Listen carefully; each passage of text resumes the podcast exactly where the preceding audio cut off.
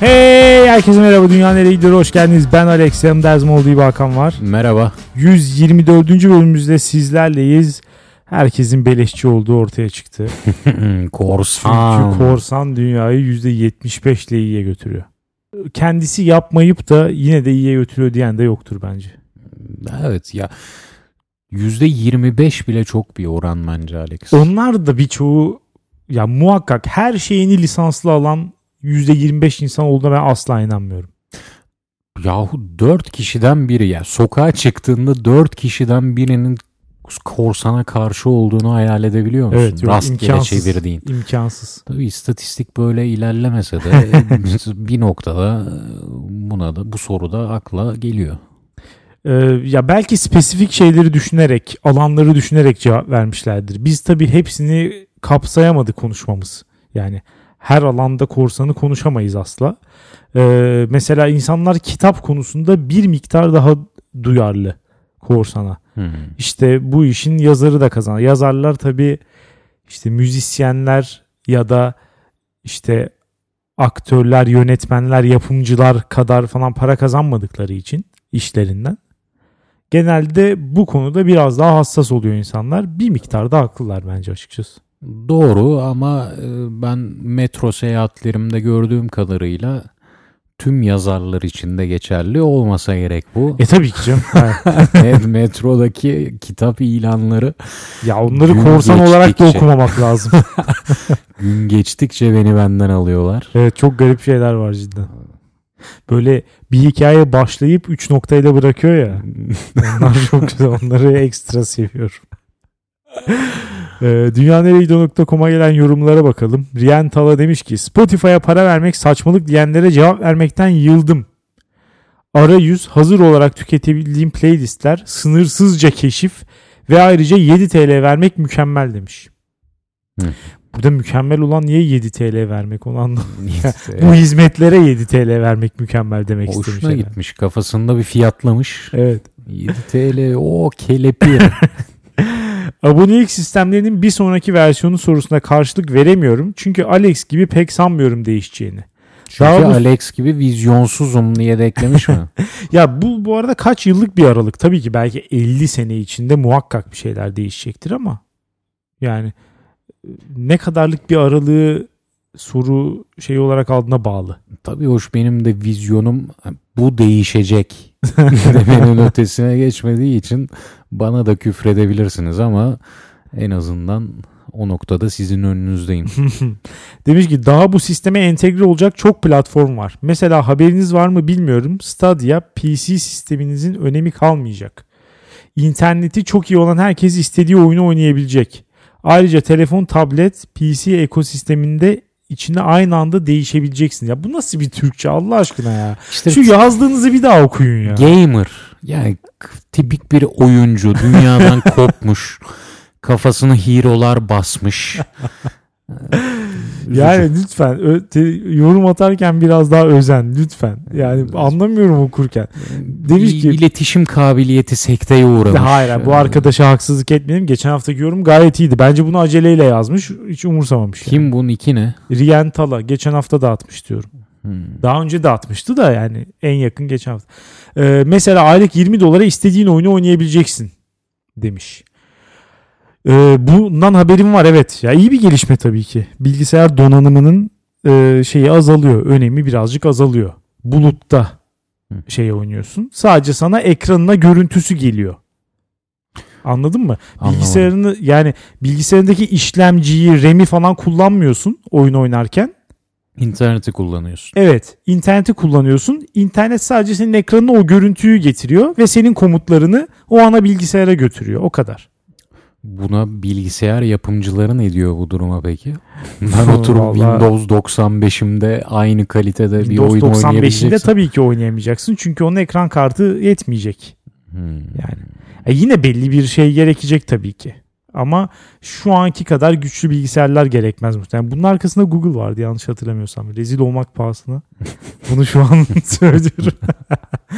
Ee, her neyse böyle. Only Terrarium demiş ki en sevmediğim oyundur bu arada Terrarium. Ben bilmiyorum. Çok çok kötü bir oyun. Ee, demiş ki Alex seni evlenmelik Hakan seni de eğlenmelik seviyorum.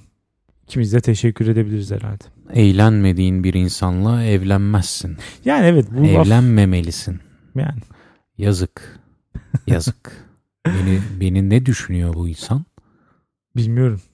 Tek gecelik mi? Herhalde öyle gibi duruyor. Öyle gibi duruyor. Chaotic Evil demiş ki programda değinmediğiniz bir başka devasa korsan sektörü de oyunlar. Son yıllarda ciddi oranda Steam kullanımı arttı. Ancak AAA oyunların fiyat bandı korkunç derecede yüksek.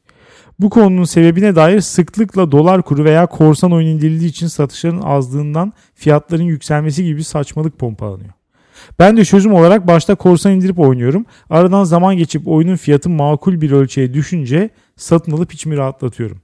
Demek demem o ki korsan bu sektör için adeta bir can damarı. Kesinlikle doğru. Yani denemeden o oyunu almak da istemeyebilirsin ama Steam'in şöyle bir avantajı var. Çok fazla indirim yapıyor. Hı hı. Ve bundle'lar falan yapıyor. Dolayısıyla Bundle derken? ya mesela 10 oyunu bir paket yapıyor. Hmm. 2 oyun fiyatına satıyor. Böylece az oynanan isimsiz oyunları da mesela ön plana çıkartmış oluyor. Anladın mı ne demek istediğimi? Ünlü değil bu oyun. Mesela indie bir e, stüdyo tarafından geliştirilmiş bir oyun. İki tane ünlü oyunun yanına 8 tane de onları koyuyor. Aldığın zaman da oynuyorsun. Böylece onlara da bir şans verilmiş oluyor. Bu arada Alex e, şu an böyle bundle falan deyince oyun dünyasına, bilgisayar oyunu dünyasına ne kadar uzak kaldığımı zaten uzaktım da her zaman. Şu an bambaşka bir uzaklıkta hissettim kendimi. Bu işin uzmanı varsa bir bölümde konuk etmek çok isterim. Çünkü- Gamer. Evet. Gamer e, alalım bir tane. Böyle, hani ne kadar çok oyun olabilir ki bilgisayarda. fazla. Hala Counter Strike bir numara. Hala Civilization bir numara falan. Evet. Yani sanki oyun sektörü bana kısır gibi geliyordu. Yok yok hiç değil. Hiç değil. Ama büyük oyunlarda güçlerini koruyor. Hı hı. Yani. Bilal demiş ki Metin Hara ile çok büyük bir ortak noktamız var Hakan. Mesela Hara'nın asıl mesleği fizyoterapistlik.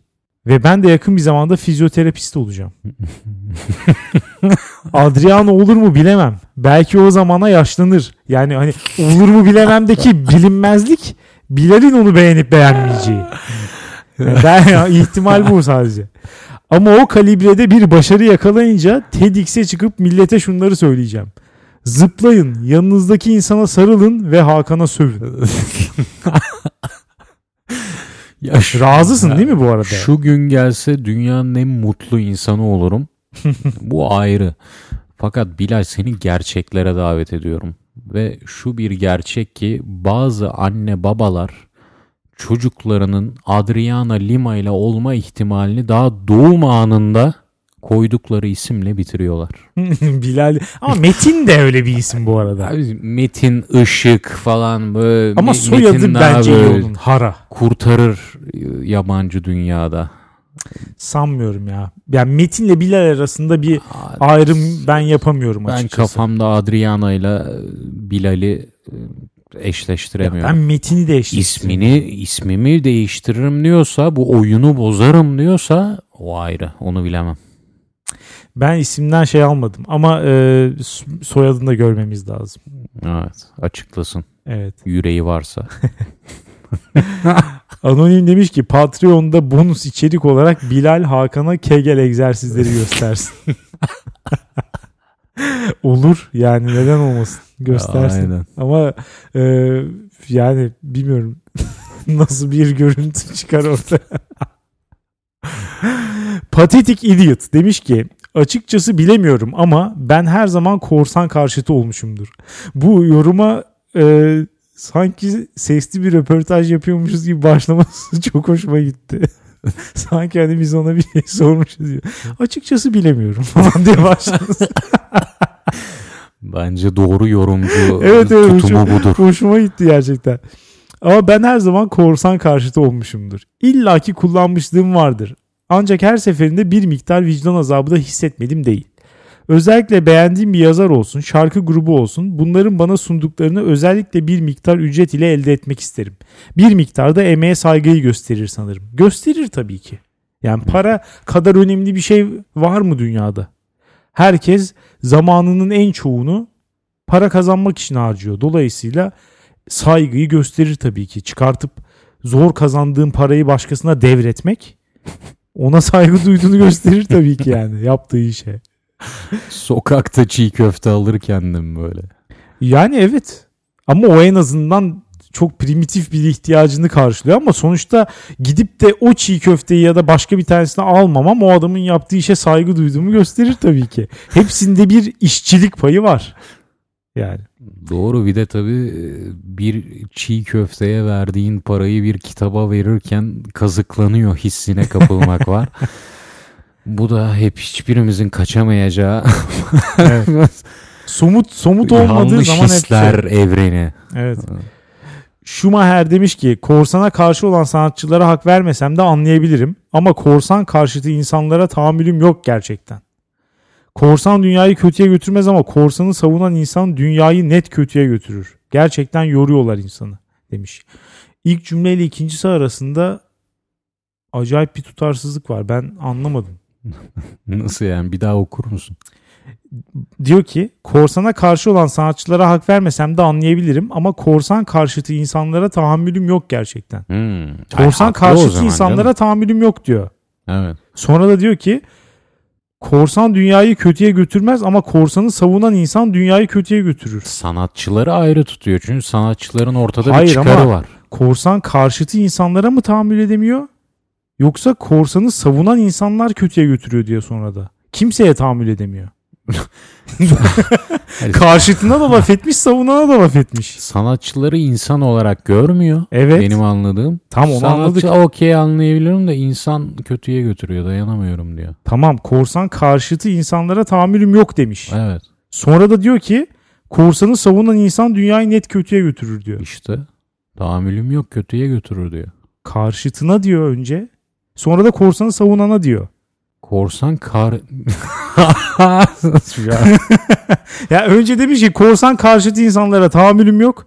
Bir cümle sonra da demiş ki korsanı savunan insanlar kötüye götürüyor. Ciddi misin ya? Evet hangisi? Hangisi? Bunun yazılı kanıtını istiyorum. Lütfen Yazılı karar ver. orada var sanırım. Ee, Ben şu an kafam aşırı karıştı. Burada bir typo, bir e, hata olduğunu Schumacher bizi adeta komaya soktu şu an. Evet. Ee, sonra demiş ki bu arada Hakan'ın bu ses tonuyla hepimizin hakkından yediği çok açık. Ee, typo e, dediğimi geri alıyorum. Bu yorumun altına yüzde yüz imzamı atıyorum. Demiş ki suretini araştırıp bakmadım. Sureti de iyi ise kaldıramam. Durduk yere sövmeyelim demiş. Kaldıramazsın. Sureti de sureti de iyi. Kaldırmak isteyen kaldırır. Yapacak bir şey yok. Bilal kaldırdı az kalsın. Ee, istersen konumuza geçelim. Konularımıza. Geçelim. Ben başlayayım istersen. Olur neden olmasın. Yemek sepeti. Daimi Alakalı. birinci konumuz. Evet yani buna her zaman başta giriyoruz. Yemek sepetinin yorumları var biliyorsun. Evet. Herkes eleştirmen. Orada. Evet. Evet. Yani çok şey e, biraz primitif bir eleştirmenlik. Ama Çok kısa ve öz. işte şu çizgiyi nerede çekeceksin? Kime iyi eleştirmen, kimi kötü. Bazıları o kadar detaylı Evet. eleştiriyor ki Evet. bir pideyi aklım almıyor. Biz aynı pideyi mi yedik diyorsun değil mi? Ha, evet. Bu kadar fark olamaz. Yani sana getirilen pide ile bana getirilen pide arasında. Ama bazı insanlar e, müthiş detaylandırarak e, bir eleştiri yazıyorlar. Ben yorumlarda e, duygularından puanlamasını duygularından ayırabilen insanlara daha çok saygı duyuyorum. Yani şundan nefret ediyorum açıkçası. E, demiş ki mesela çok hızlı geldi. İşte kurye de güler yüzlüydü ama yemeğin tadını beğenmedim demiş mesela. Sonra da bir bir bir vermiş. Abi Hmm. çok hızlı geldiyse hıza neden bir veriyorsun? Değil mi? Ya duygularını bu işe karıştırma. Lezzete bir ver bak. Bir şey demiyorum. İstersen lezzete yine bir ver. Ama hızla servise neden bir verdin? Çok doğru bir noktaya parmak bastın. Bazen bu yorumları gördüğümde ben mutlu oluyorum. Yurdum insanı hakkında yani o insanı gidip alnından öpesim geliyor. Duygularını ayıran Evet. Tamam mı? Evet. Ben Hızlı de çok gel evet. diyor. Hıza 10 veriyor. Evet. Lezzete 3 veriyor. 3 veriyor. Aynen. Hele 3 falan verenlere iyice saygı duyuyorum. Çünkü insanlar genelde ya 1 ya 10 veriyor. Hmm. Böyle de bir problem de var. Evet. Bir de puanlamalarda zaten genel olarak şöyle bir problem var. Biraz yukarılarda sanki sıkışmış durumdayız. Neyse bunu belki sonra da konuşuruz da. Evet. Ee, evet Esas yemek konumuza gelelim. yemek sepeti eleştirmenliği bir şey. Ne diyeyim? O da ayrı bir sipariş vermenin ayrı bir tecrübesi. Yani o da bir ayrı güzel. Yorumlara bakma. o zaman esas konumuza gelelim. Evet. Eleştirmenler dünyayı kötüye mi iyiye mi götürüyor bilmiyorum açık Şimdi konuşmak anlayacağız gerekirse. Evet, biraz konuşalım belki e, kervanı yolda düzeriz. Bu iğrenç atasözünü de bana kullandırttın da programın başında. Tiksiniyorum bundan ama laf geldi. Öncelikle şöyle başlayayım Alex. Beni bu konuyu getirmeme iten bazı şeyler yaşadım son günlerde. Hı. Birincisi e, Atilla Dorsay'ın Joker eleştirisini okudum. Joker hakkında yazdığı yazıyı. Hı hı. Filmi izledin mi? E, İzlemedim henüz. Hı hı. Ama Atilla Dorsay yerlere göklere sığdıramamış filmi. Müthiş ki benim karşılaştığım Beyaz Yaka evreninde de onun önderliğinde bu film müthiş olarak gözüküyor. Bir dış basında ise aynı filmle ilgili bir film eleştirmeninden senenin en büyük hayal kırıklığı başlıklı bir yazı okudum. Şimdi bu bir böyle bir karşıtlık gördüm eleştirmenlerde. İki hep dış basın iç basın fark etmeden film eleştirmenlerinin kullandığı dilin benzerliği dikkatimi çekti. Evet. Böyle laf sokmanın ince halleri. Böyle film eleştirmenlerinde nedense böyle bir şey var. Çok ince Muhakkak, evet. laf sokmalar falan. Bir de tabii e, Breaking Bad'in filmini izledim. Hı hı. Dolayısıyla e, Ben henüz izleyemedim. az sonra yorumumu yapacağım. Breaking Bad'in filmini izledim. Bir diğer gelişmede kafamda şu soru belirdi. Bir olayın, bir e, sektörün vesaire eleştirmeni olmak için o sektörde aynı zamanda iyi işler ortaya koyan biri de olmak gerekmez mi? Çünkü düşündüm bir filmi izliyorum. Yahu o filmi eleştiren insanlar o filmin onda birini çekemez. Şimdi şöyle düşünüyorum bir hani mesela futbolcuları alır ya alırlar ya futbolcu emekli olur hemen al stüdyoya Yorumcu yorumcu, olsun. Evet. Şimdi film sektöründe de atıyorum Ridley Scott bir film eleştirmeni olarak onun sözüne ağzının içine bakarsın değil mi? Ama onun bir filmini alıp başka bir eleştirmen yerden yere vurur. Evet. Şimdi o eleştirmene dönüp de şunu diyemez miyiz? Sen ne yaptın? Ya sen ne yaptın da bu filmi böyle eleştirmeye hak görüyorsun kendinde? Ya diyebilirsin çok eski bir yani paradoks zaten. Hani her Evet. zaman söyle her zaman eleştirmenlere bu eleştiri geliyor. yani hani işte daha iyisini yapabiliyorsan buyur yap tarzı. Ee, ya bilmiyorum ben buna katılır mıyım. Şöyle söyleyeyim. Eğer kendi de eleştirdiği alanda saygıdeğer işler ortaya koyuyorsa ona saygım artar gerçekten. Ve de söylediği şeylerin bendeki etkisi de artar. Ama bu bir zorunluluk mudur dersen hayır. Yani çünkü bir şeyleri anlamakla onu üretmek arasında bir fark var. Her anlayabilen üretebilmek zorunda değil bence. Evet ama Ya işte da ilgi duymuyor da olabilir bu arada üretim aşamasına. işin pisliği orada. Mesela Ridley Scott gelip Ridley Scott kendi filmine kaç puan verir IMDB'de? Bilmiyorum hangi film olduğuna göre değişir. Ama şimdi mantıken bir 10 vermesi lazım değil mi? Kendi Ya- çekmiş sonunda. Ya 10 vermezsin canım. Yani belki şöyle diyebilir. Bunun şurasını daha iyi yapabilirdim. Çeşitli aksaklıklar oldu. Hayal ettiğim şeyi yansıtamadım. O yüzden 8 veriyorum der belki. teknik aksaklık ama ben hiçbir film eleştirisinde teknik aksaklık görmedim. Hayır hayır. Teknik aksaklığın Acımasızca tezahürü oluyor sonuçta. Laf şey. sokuşlar gördüm E, ben. tabii canım. filmlerde. Bir de şöyle de olabilir. Ridley Scott belki filmi şimdi çektiği zaman çok memnundur. 5 sene sonra geri dönüp bakınca ben ne yaptım der. Hmm. Olabilir yani. Bir de herkes sonuçta kendi zevkine göre eleştiriyor tabii. Ee, ben asıl burada bence eleştirmenliğin şeyi var. Yani e, bir objektivite tabii muhakkak var. Şimdi kimse kalkıp şunu söyleyemiyor değil mi işte? Ee, işte Recep İvedik filminin ya da en şey örnek hani en klişe örnek. O filmin işte ne bileyim bir Tarantino filmiyle falan Hmm. e, şey değerinin, sanat değerinin eşit olduğunu iddia edemez kimse. Mümkün değil. Demek ki bir objektif şeyler var. Kriterler var. Değil mi? Yani bir, bir şeye suskunluk yaptın benden itiraz bekliyorsun. Edeceğim. var mı yok mu diyorum işte. Ama var gibi Recep duruyor. İvedik- Herkesin üzerinde uzlaştığı Ha, bir evet. şey var. Popülizmden yaklaşacağım. Recep İvedik film sektöründe e, güldürmeye yönelik yapılmış ve bu işi becermiş bir film. Evet. Toplumsal katkısı daha büyük Tarantino'dan. yani, Şaka tamam tamam. tamam daha fazla savunmayacağım. Evet Ee, ba- bazı objektif kriterler üzerinde içgüdüsel olarak Heh. Anlaşabiliyoruz. evet.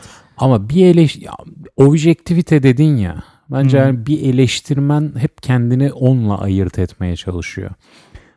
Eleştirmen dedin mi bütün olaydan kendini soyutlayıp tam bir tepe noktasına çıkıp Allah gibi her şeyi bilen, her şeyi gören insan olarak her şeye aynı mesafede bir eleştiri sunuyor gibi bir algı oluyor. Evet. Şimdi o zaman bir eleştirmenin de kendi ön yargı ve varsayımlarını bilmesi gerektiği konusunda hemfikiriz değil mi? E, tabii ki. Ben bu arada zaten- yapabilmeli. Zaten en rahatsız olduğum konu da bu. Yani ben eleştirmenlerin eleştirmenlerden beklentim benim bana o filmle ya hep film konuştuk diye bu arada. Sonuçta Hı. müzik eleştirmeni de var. Ne bileyim Kitap. kitap eleştirmeni de var. İşte yemek eleştirmeni de var. Mesela Vedat Milor'a yemek eleştirmeni diyebiliriz belki. Evet. Ee, Belki mi? Ya hayır adı Oo. yemek eleştirmeni olarak geçiyor mu? Geçiyor. This in the house. Vedat. Ee, işte film üzerinden gidelim. Oradan anlatması daha kolay. Ee, benim beklediğim hakikaten şey değil. Objektif kriterlere göre bu filmin ne açıdan eksik ve ne açıdan güçlü olduğunu görmek değil. Ya da işte e, ya bir film eleştirisi okuduğum zaman benim gördüğüm hakikaten şöyle oluyor. İlk paragraflar giriş genelde filmin ne kadar işte ya sükse yarattığı ve yaratacağı ya da ne kadar hani hiç olmayacağı ile ilgili bir şey. Hı hı. Sonra birazcık filmi anlatıyor. Ki Hı. görmek asla istemediğim şey bu. Yani e, yazı uzasın diye bunu eklemeye ne gerek var? Ben filmi izledim. Çıkınca eleştirisini okuyorum. Filmden çıkınca. Hı hı. Ve e, yazının dörtte üçü filmi bana tekrar anlatıyor. Eğer senin anlatmak istediğin şeye bir katkısı varsa bir hani girizgah yapıyorsan bu aracılıkla o zaman okeyim ama hiç öyle değil. Oturup anlatıyor sırf yazı uzasın diye yapıyorlar bunu. Çok belli yani. Uzatıyor en sonda da işte birkaç tane. Evet, Laf sokuyor. evet. Bu önemli. Ya işte Çünkü bir film eleştirisinde eğer laf sokuş yoksa o bir film eleştirisi değil. Ya gerekirse ben şöyle diyorum hakikaten. Tüm yazı laf soksun. Ama bana şunu söylesin ya bu film sana ne hissettirdi? Hı sen bu filmle ilgili ne aldın? Eleştirmenden bunu mu bekliyorsun? Ben bunu istiyorum ya. Çünkü öteki türlüsü tüm yazılar aynı oluyor. Ya bana e, ya ben şunu açıkçası çok fazla sevmiyorum. Onu söylemek istiyorum. Yani e, ne yapmaya çalıştı yazıları o kadar hoşuma gitmiyor. İşte lisedeki şeyler gibi. E, işte şair burada ne demek istemiş, yazar burada ne demek istemiş. Hı hı. Bu yazılar benim o kadar hoşuma gitmiyor açıkçası. Yahu bu arada ama bu yazılar hoşuma gitmiyor diyorsun da hani şair burada ne demek istemiş? Film eleştirmeninden de bir yanda bir yandan tam da bunu bekliyorsun. İşte ben Bu beklemiyorum. sana ne ifade etti? Bana Sen- bunu yaz ama Sen orada ne senin hissettin onu diyorum. işte kattığın Objektif ekstra açıklama. şey sen eleştirmensin ve otoritatif bir figürsün benim gözümde. Dolayısıyla ben sana ne hissettirdiğini değerli bir şey olarak alacağım senden. Yoksa çünkü film eleştirmenine şunu da diyebilirsin. Lan sana ne hissettirdiyse hissettirdi.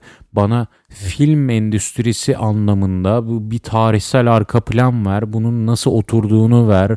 Filmin konusunun gerçek hayatla nasıl bağdaştığını ver falan. Bunları da Bunu- bekleyebilirsin. Bekleyebilirsin. Ben kişisel olarak bunlara o kadar fazla ilgi duymuyorum. Yani ben e, ille eleştirmen olmasına da gerek yok. Herhangi bir insanın o yani bir duygudaşlık arıyorum açıkçası. Öyle öyle söyleyeyim. Bir filmden çıktığım zaman benim düşündüğüm şeyleri mi düşünmüş ya da bambaşka şeyler mi düşünmüş? Bunu daha çok merak ediyorum Hmm. açıkçası. Ötekini ya ötekini zaten bulursun ya da anlarsın zaten. O kadar zor bir şey değil bence. Bir de şöyle diyeyim o zaman ben hani sinemanın kendi içine o kadar meraklı değilim yani. O kadar umurumda değil açıkçası. hı hı. Ben daha çok anlatıyla ilgileniyorum. Anlatılan şeyle Ya ilgileniyorum. işte o noktada da zaten film eleştirmenleri bence dünyanın en iyi e, dil kullanıcıları. Yani Türkiye'deki örnekleri bunun şahikası Atilla Dorsay sanırım ama hiçbir zaman o yurt dışı örneklerinin tadını vermiyor. Evet. Yurt Ama dışında- şeyler var bu arada. Ee, ya şimdi gidip hürriyette falan yazmıyorlar ama işte internette yazan şeyler var. Benzer üslupta Hmm. insanlar var. açık konuşayım hakim olmadığım bir alan. E, Hayattaki her alan olduğu gibi buna da hakim değilim. Ama yani yurt dışı ya bu film eleştirmenleri cidden dünyada dil kullanımı konusunda bir numaralar. Evet güzel bazılarının Bundan üslubu çok iyi. olabilirsiniz yani. Evet.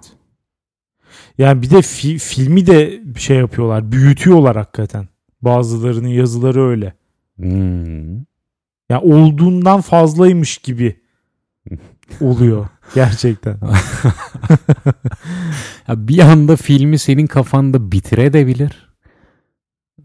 İnanılmaz bir beklenti de yaratabilir ve işin kötüsü film izleme deneyimimizi de etkiliyorlar. Ben o yüzden gitmeden önce okumuyorum. Yani ge- ona bence gerek yok. Gitmeden önce en fazla şeye bakarım. IMDB'deki şey var ya Metacritic score. Evet. En fazla ona bakarım. Hani çok düşükse açıkçası 60'ın altındaysa izlemem. Yani onlara onlara nasıl bakıyor musun sen mesela? Böyle Bakmaz popüler o. İlk popüler skor bu arada. Hani ve içimdeki meta. elitist ilk IMDB'de Meta'ya o bakıyor, soldaki popülist puana bakmıyor. Evet. İlk metaskora bakıyor. Ya affedersin de soldaki popülist puan Joker'e 10 üzerinden 9 vermiş. Ha, evet. Sen izledin mi? Metacritic 68 vermiş. Ya şimdi hangisine güveneceksin? Ya 9 olması imkansız bu filmin açıkçası. İzlemedim ama ya 9 olmadığına eminim ya. 10 üzerinden 9 hangi filme verilmiş? Ya ne yapıyorsunuz yani? Ya. ya Heath Ledger e, tamamen ölerek yani Joker, Joker kültü oluşturdu değil mi? Dünyaya armağan etti Joker'i. Abi öyle bir rol ki adam oynadıktan sonra o kadar etkilenmiş ki öldü falan. Ya, Hakikaten bunun üzerinden yürüyor şey. Ya bir de işte bir miktar Ay, şey intihar edenler de aynı psikolojide. Ulan ben bir öleyim siz göreceksiniz. Benim anıtımı dikeceksiniz falan. Ya Heath şimdi- bunu istemeden yaptı. ya şimdi öyle öyle, o kadar öyle bir şey söyledin ki yani. Nasıl? ne demek? intihar edenler böyle diyerek. Ya- Herkes aynı şeyle mi intihar ediyor? o kafayla ya Heath Ledger'ın girmediği kafayla intihar ediyorlar. Ledger intihar edenlerin ulaşmak istediği sonucu kazara bize armağan etti. Yani kazara da değildir esasında ya. Böyle olduğu zaman bu sonuca ulaşacağını tahmin edebilir herhalde aptal değilse. Niye canım overdose'dan Ya- ölmedi mi? Ha öyle mi? Ben intihar etti sanıyordum hakikaten. Ama overdose'dan ölmek de bir intihar çeşidi sayılmalı bence. Yani çünkü bir noktada oraya ulaşacağın garantili yani. Katılmıyor. Ya bunun sonu yok. O ya o ya bilmiyorum dozu arttırdıkça bir noktada over olacağın garantili gibi sanki. Tamam yani eleştirmenler konusunu overdose'un bir intihar biçimi olup olmadığı konusuna getirdiğimize göre en son ben Breaking Bad konusundaki film Ha, evet, evet, eleştirmeni söyleyecektim. yorumumu yapıp kapatıyorum. Evet. Senden is- istersen bir yazılı olarak alalım bunu. Film eleştirmeni gibi yaz. Siteye koyalım. Yazılı olarak iyi değilim. Sözlü olarak şu an vereyim. Tamam. Ee, apartmanımın önündeki çöp kutusunun önüne bir kamera koysam ve 2 saatlik onun live feed, canlı kamera görüntülerini izlesem aynı hissiyata kapılırdım. Bu kadar e, durağan ve şey diyorsun. Özelliksiz bir film. Arada bir çöp kutusu açılıyor. İçinden ne çıkacak? Tavşan mı çıkacak? Şu mu çıkacak? Bu mu çıkacak? Heyecanlanıyorsun. Fakat genel itibariyle hayal kırıklığıyla sonuçlanan bir macera. Anladım. Ee, yani filmi izleme isteğim biraz düştü. Ama sonuçta izleyeceğim yine de.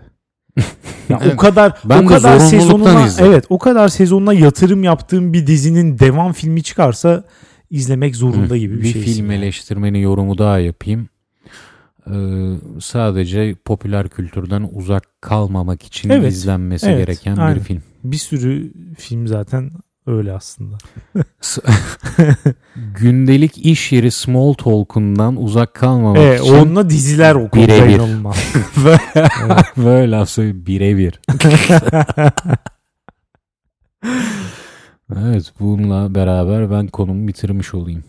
Evet teşekkür ediyorum. Güzel bir konuydu. Tabağında bizim için neler var Alex? Ama ne Ee, sonuç olarak eleştirmenler iyiye mi götürüyor diyorsun kötüye mi? Biraz dediklerinden kötüye götürdüğünü çıkartmak üzereyim. Biraz. %51. %51 ile kötü diyorum. Ya Çünkü bir de eleştirmenler artık kendilerini ayrı bir yaratıcı faaliyet içinde görme neyse.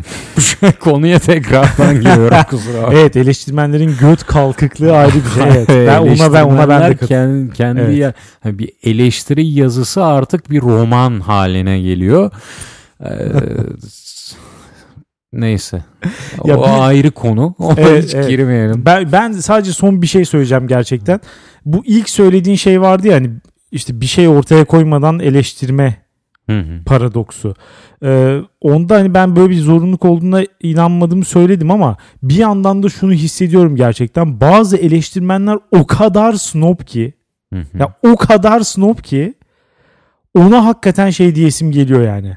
Ya hani hiçbir şeyi bu kadar beğenmiyorsan yani bilmiyorum bu kadar fazla snob olan birisinin de kendi bir noktada kanıtlaması gerekmez mi? Yap da görelim. Ya yapmıyorsan bile senin bu eleştirmen olup bunları beğenmemekteki şeyin nedir? Yani onu o zaman anlamam lazım. Sendeki cevher ne peki? Hı. Sen hangi kalifikasyonun sebebiyle eleştirmen oldun? Hı. Ya o o snobluk bana onu sordurtuyor. Çok iddialı eleştirmen bazıları çünkü. Yani normal işini yapanlara bir şey demiyorum ama biraz Ya- fazla doz olanlar gerçekten bana bunu ya o rahatsızlığı veriyor içimden. Ama işte bu da şuna uğruyor. Herkes kendi e, mahallesinin eleştirmenini sever. Karşı mahallenin eleştirmenine de yap da görelim der. Buna da varırız bir noktada. Ya niye öyle olsun? Ben tavır farkından bahsediyorum. Benim beğendiğim şeyleri beğenmek zorunda değil. Hmm. Ama yani çok sert ve çok ukala bir şekilde yaptığı zaman ben gerçekten rahatsız oluyorum. Garip geliyor bana. Benim de hoşuma gidiyor. Ya çok iddialı olanlar beni rahatsız ediyor gerçekten. o dile hakimiyet. e, Bayılıyorum. Her neyse evet tekrar tekrar dönmeyelim konuya. Ee, benim konum düzenli alışkanlıklar, rutinlere sahip olması insanın. Hı hı. Dünyayı iyiye götürüyor diyeceğim. Teşekkür ederim. Ben de bir alışkanlık hayvanı olarak E, Evet hepimiz birazcık öyleyiz. Yani insan zaten alışkanlıklar üzerinden yaşıyor birazcık. Ama burada rutin derken tabii ki şundan bahsetmiyorum. Bazen şöyle yazılı işte başarılı insanların işte günlük rutini. Hmm. Saat Jeff Bezos. Saat 4'te kalkar. İşte şunu yapar. Önce maillerini okur. Sonra dişini fırçalar falan. İşte iki, iki gün hiç uyumaz. Sonra üç gün hep uyur falan. Bu, ya bu tarz şerefsizliklerden bahsetmiyorum. Gerçekten hani gerçekten rut- günlük rutinler. Hack değil. Her gün yaptığın şeyler olması. Bunu da neden getirdim? Şuradan eskiden şöyle bir ergen düşünceye sahiptim. Kişinin düzenli alışkanlıkları olması belli ara günlük olabilir, haftalık olabilir. Aralığı önemli değil ama e, hep yaptığı şeyler olması, bir rutine bağlı olması bana e, muhakkak sıkıcı bir şeymiş gibi gelirdi. Hı hı. E, bu düşüncemden vazgeçtim açıkçası. Yaşlandın mı? Yaşlan ya zaten yaşlandım da e, bunun yani sıkıcılıktan ziyade e, ya da şöyle söyleyeyim belki de hala sıkıcıdır da getirileri on, götürülerinden çok daha fazla. Ne gibi getirileri var? Kafa rahatlığı bir Hmm. numara. Ya bunu hep mesela ya ş- git Google'a şey yaz bu konuyu getirirken insanlar ne düşünüyor diye biraz bakmak için yani Google'da aradım. Türkçe ve İngilizce. Hep karşıma çıkan şey sağlık. Hep sağlık üzerine. Hı hı. Fiziksel bir şey. Yani işte rutinleri hep şöyle yapmışlar. İşte akşam belli bir saatte uyuyup sabah belli bir saatte uyanma. Aynı saatlerde yemek yeme, öğünler falan. Bunun üzerinden almışlar hep. Hı hı. Ben kafa sağlığı, kafa rahatlığı üzerinden gitmek istiyorum. Şunu diyebilir miyiz? Kafayı boşa almak. Yani kafayı bir araba olarak düşünürsek Evet. gaz, fren bunlar yok. Önünde bildiğin bir yol var ve boşa alıp gidiyorsun. Evet, insanın hayatının bir miktar, bir kısmının böyle olması lazım bence. Bu konuda haklısın. Evet. Ya şuna artık ben düşmanım. Boş zaman olayına düşmanım. Ya boş zaman bana sadece anksiyete olarak dönüyor. Ha, bunu bu konuda bu konuda seni patolojik gördüm. Zira ben de aynı hastalıktan muzdaripim ve bunun e, bize iş hayatının dayattığı, seneler boyunca bizi yıpratışı sonucunda dayattığı bir patoloji olduğunu düşünüyorum. Boş zamanımızı nasıl geçireceğimizi unuttuk. Geçen hafta da dedim ya Hmm. bir şeyler izlemek deyince bana bıçak soktum resmen. Evet. Boş zamanımızı bir şeyler izlemek haricinde nasıl geçirebileceğimizi unuttuk veya o boş zamanlarımızda başka bir şey yapmak için mecalimiz O enerjiyi kalmadı. bulamıyorsun bence. Evet, Evet. Çok hızlı hatırlayabilirsin aslında ama o enerjiyi kendinde bulamıyorsun. İşte bulabilmek için çok az enerjin olduğu için iyi organize olman gerekiyor gerçekten. Düzenli alışkanlıklara sahip olman gerekiyor. Hmm. Bunu söylemek istiyorum. Öteki türlü e, boş zaman olduğu zaman hakikaten etrafa bakıyorsun. Ne yapacağım diye. Neler yapacağını düşünürken de vaktin bitiyor zaten. Ya da neler yapacağını düşünürken en kolayına sarılıyorsun. Halbuki belli olsa birazcık ne yapman gerektiği. Belki evet bir miktar daha sıkıcı olur. Belki her haftanın salı günü aynı şeyi yapmak insanı biraz şey olabilir. hani heyecansız gelebilir ama heyecanı hayatta başka şeylerde aramak lazım belki de yani. Şu an beni ikna ettin. ya, şu, şu, şu son düzlükte beni ikna ettin açık konuşmak gerekirse. Hazır şey yapmışken biliyorsun satışı yaptığın zaman kapatman gerekir. hayır, hayır. Satışçılığın bir numara. Daha Hayır. fazla konuşursan satışı bozma ihtimalin Hayır, var. çünkü içimden hala bir ses diyor ki bu anlattığın aktiviteler beraber işte sevgilinle atıyorum alışveriş sepeti yapmak. Alışveriş sepeti yapmak dediğim bildiğin sepeti yapmak. Ya Ha, sepet, hobi olarak evet. sepet yapmak tamam. Sepet yapmak. Ben de bekliyorum ne çıkacak diye.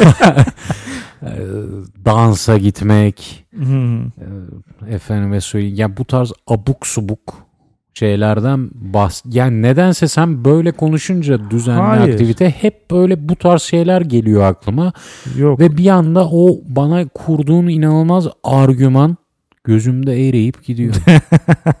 Yok ya öyle şeylerden bahsetmiyorum. Ya bunlar birazcık şeyden dolayı ayrı bir sebepten dolayı bana birazcık üzücü geliyor. Hani zorlama hevesler olması. Bence oradaki problem o. Yoksa ikiniz de aynı hobiye eşit heves ve merakla e, sahipseniz beraber ona gidebilirsiniz yani. O tamam ama bir tarafın diğerini bizim ilişkimiz çok monotonlaştı. Hep evde oturuyoruz, işten geliyoruz, yemek yiyoruz, dışarı çıkıyoruz, yemek yiyoruz, sinemaya gidiyoruz. Başka bir şey yapmamız lazım. Bu cümle bir ilişki katili. Hayatımıza daha monoton bir şey katalım. Evet daha da Sepet kötü yapalım. oluyor. Daha da kötü oluyor gerçekten. Onu kastetmiyorum ya kendi ilgi alanlarına göre ya başkasını da düşünmedim açıkçası. Çok bireysel e, çıktım yola. Şu an peki bir tane, hepsini istemeyeceğim. Bir tane düzenli yaptığın aktivite var mıdır? Şu an yok. işte zaten bunun Evet. kötülüğünü yani bunun Haklısın. dezavantajını çok yaşadığım için aslında konuyu getirmek istedim. Bir de geçen gün birisiyle konuşurken bu disiplin konusu aklıma geldi mesela. Ona başlayacağım. Buradan mesela sana ve dinleyicilere de söyleyeyim. Bu konuda sıkıntı yaşayan varsa bence bu tavsiyemi uygulayabilirler. Değişik bir şey.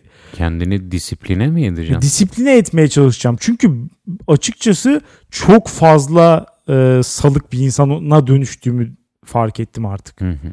Bu kadar hedonizm de fazla. Çöpe döndük yani. Tamamen artık şey ya abuk subuk bir şey olduk. Böyle de olmaması gerekiyor. Doğru. Ee, ve kendini disipline etmenin en iyi yönteminin de pratik olduğuna karar verdim. Yani şudur. Eğer bir şeyi düzenli olarak yapamamaktan şikayetçiysen, disipline girememekten şikayetçiysen herhangi bir şey seçeceksin. En kolay yapabileceğin ve sektirmeden her gün 15 dakika yap onu. Ne olduğunun hiçbir önemi yok. İsterse raf temizlemek olsun. Kendin için laf mı? Raf, raf. Ha, Evet, rafların tozunu alıyorsun ama her gün 15 dakika. Hiç salmadan. bu iyice ya Alex korkuyorum sen Budizm kafasına mı gitsen Alakası yok buna ya, mı gidiyorsun? alakası ne yok. Hayır, yapıyorsun hayır. ya? Alakası yok. Kendine gel ya. Hayır kend Ay acilen hedonist hayatına dönmeni rica ediyorum. onun Lütfen. sonu daha çok üzüntü oluyor gerçekten. Bu zen kafası bu ermişlik değil, daha beter. ya. Yapma ya. Raf sineği 15 hani boş saniye bir, yani. Boş Bambu bir temiz- aktivite olduğu için söyledim. Bambu temizlerken eren adama varacaksın. Yapma lütfen. Alakası yok. Onu söylemedim ya. Hani şunu söylüyorum. Aktivitenin kendi içinde faydalı olmasına bile gerek yok. O anlamda söyledim. Anladım. Yani Kendin için bir sadece- aktivite buldun mu? Şu an mı? Evet. Ee, ya biliyorsun ev taşıdım Hı hı. ve piyano öteki evde kaldı. Dolayısıyla zaten önceden de bırakmıştım. Hı hı. Sanırım geri alıp her gün en az 15 dakika piyano çalışacağım. Güzel aktivite. Yani ya o ya o yüzden söyledim. Aktivitenin ne olduğu önemi yok ya. Sadece şöyle olsun mesela. Her gün kesinlikle hiç sektirmeden bir haftaya bir hafta. Bir hafta boyunca her gün en az yarım saat kitap okuyacaksın. Hı hı. Ama her gün gerçekten. Yani hiçbir bahaneyle salamayacağın bir şey olmalı. O yüzden mesela spor falan tarzı şeyler olmaz. Herkes ondan şikayetçi ya. Ama benim teorim şu ki bunu yaparsan eğer hayatın geri kalanı da yansıyacak. Dolayısıyla haftada 3-4 gün spora da gidersin bunu sağladıktan sonra. Çünkü disipline olacaksın. Evet bir kere o disiplini sağladıktan sonra gerisi muhakkak gelir bence. Öyle bir insana dönüşmüş olacaksın. Evet. Bazı ruhlar bunun için kendilerine dominatrix bulup para veriyorlar. Yani sahibe. sahibe. Disipline mi sokuyor sahibeler? evet. Tabii ki. Ya onları Twitter'dan falan görüyoruz Allah muhafaza. Yani. Dun dalıyorlar tekme tokat ya. Hepimiz bir noktada kendimizi o, o noktada bulabiliriz. Bulmak istemiyorum. O yüzden önce o yüzden kendini o yüzden önce bunu bir deneyelim. o yüzden şu 15 dakika piyanoyu çalış. kendini bir dominatrix'in eline düşmüş bulma. Aynen. ya bu açıdan bilmiyorum. Hakikaten e, düzenli alışkanlıklar, rutinler. Ya şu da tabii ki ekstremine gitmeyelim. Hani her şeyin belli olduğu çocukken olurdu ya mesela. Senin ailenin hiç sana çalışma programı çıkarttı mı yazın? Bana sadece saat 10 git yatağa kon derlerdi. Yani güzel. O Evet. da salı günleri Şampiyonlar Ligi maçlarıyla O delinirdi. En, oluyordu, hayatın en keyifli Aynen, anları. evet. O bakımdan bana müthiş bir çerçeve, bir yapı kurmuşlardı. O bakımdan müteşekkirim. Ama yazın mesela hiç şey yapmadılar mı? Ya e, zaten hani şeyde zordu. Ee, okul varken zor zaten program yapmak da yazın yapmazlar mıydı? Benim annem mesela çok yapardı. Hani şu şekil böyle. Saat 9-10 kahvaltı. 10-11 kitap Oo. okuma. Sıfır. Ben İşte o, o bakımdan 11-12 TV. sıfır. Sıfır. Tamamen kaotik bir yapı vardı benim o bakımdan. Ya sanırım bu ikisinin arasında bir yerde olmamız gerekiyor. Yani hani Evet. tüm günü planlama manyaklığı özellikle bir çocuk zaten hani kaldıramaz da.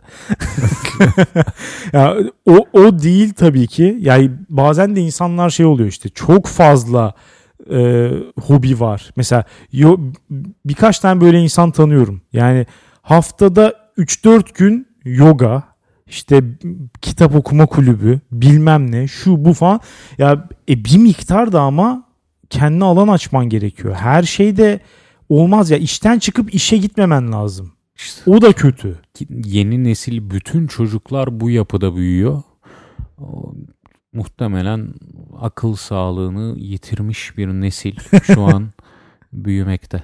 Olabilir. Ama ya benim yapmak istediğim şey açıkçası boş zamanımı gerçekten keyifli olarak, boş zaman olarak yaşayabilmek için hayatımın geri kalan kısmını bir miktar düzenlemek istiyorum. Böyle açıklayayım. En şeyi bu. En özeti bu. Güzel. Çünkü şu an çalışmadığım her an boş zaman ve hiçbirinden keyif alamıyorum artık. Ve çöp zamanı evet. Evet. Böyle bilmiyorum insanların da fikirlerini merak ediyorum. Çok mu abuk subuk bir şey mi söyledik yani? Bu aralar bunları düşünüyorum. Gelsin yorumlar. Evet. O ve şey ele, ele mesela sevdiğiniz eleştirmenler Ömür Gedik mesela en iyi eleştirmen bir tanesi. Onun geçen gün e, en son Tarantino'nun filmi neydi? Şey e, Once Upon a Time in Hollywood muydu? Hmm. Onunla ilgili bir tane tırnak içinde eleştiri yazısı yazmış. Ne, ne diyordu işte bilmem neler işte şiddet bolca ayak ve tabii ki bir Tarantino filmi ama böyle bir şey yazmış. Bolca ayakta eleştirmen kendi ön yargılarını, varsayımlarını ve arzularını ele vermiş. İyi bir eleştirmen bunu yapmamalı. Ya bu zaten hiç alakası yok. Sen bilmiyor musun Ömür Gediğin kim olduğunu? Bilmiyorum. İsmen bir tanıdık geldi de şu an. Ferhat Göçer'in eski mi artık bilmiyorum da eşiydi. Ya güya film eleştirmeni ama sinema ile ilgili hiçbir şey bilmiyor. Yani e, işte objektif çok fazla objektivizme düşmesinler dedik de ulan hiçbir şey bilmiyorsan da yazma yani. o, kadar- o zaman da senle ben arasında hiçbir fark yok yani. Ne, sen niye yazıyorsun diye derler o zaman da. Hiç yani haftada bir tane film izliyor. En, en orada şey film ne hit hangisi ona gidip işte şiddet, Hislerini yazıyor. şiddet, nostalji, bolca ayak. İşte Tarantino falan yazıyorsun ondan sonra da Enflasyon, mastürbasyon. topluluk unutmanı kapama telefonu. Her neyse. e, sevgi- Kapanışta bölümün iç- içine sıçtığımıza göre. Evet evet evet. Korkunç Evet. eleştiriler. Eleştiri yazılarından bahsederek. Ya sevdiğiniz eleştirmenler varsa söyleyin bakalım. Açıkçası. Aynen. Ya şu açıdan bu arada orada konuyu uzatmamak için söylemedim ama bazı eleştirmenleri takip etmek şunu sağlıyor sana. Ee, onlar da belli bir film zevkinin peşinden koştukları için o tip filmleri daha çok izleyip yorumluyorlar. Dolayısıyla sana da bir film seçkisi sunmuş oluyorlar. Ve ilgi çekici bir film. Aynen, çekici. Yani aynen. ilgi Bu uyandırıyorlar. Evet aynen. İlgiyi güzel bir biçimde uyandırıyorlar. Merak ediyorsun. Ee, o bakımdan güvendiğin eleştirmenleri takip etmek bence iyi bir şey. Evet Mantıklı. ve böylelikle boş zamanlarını geçirmek için de Evet. güzel bir öneri sunuyorlar sana. Güzel bağladın her iki konuyu. Ee, Kendimizi disipline edelim. Aynen. Dünyaneregidiyor.com'da yorumlarınızı bekliyoruz. Ankete katılımınızı da bekliyoruz. Dinlediğiniz için teşekkür ederiz. Haftaya salı görüşürüz. Güle güle.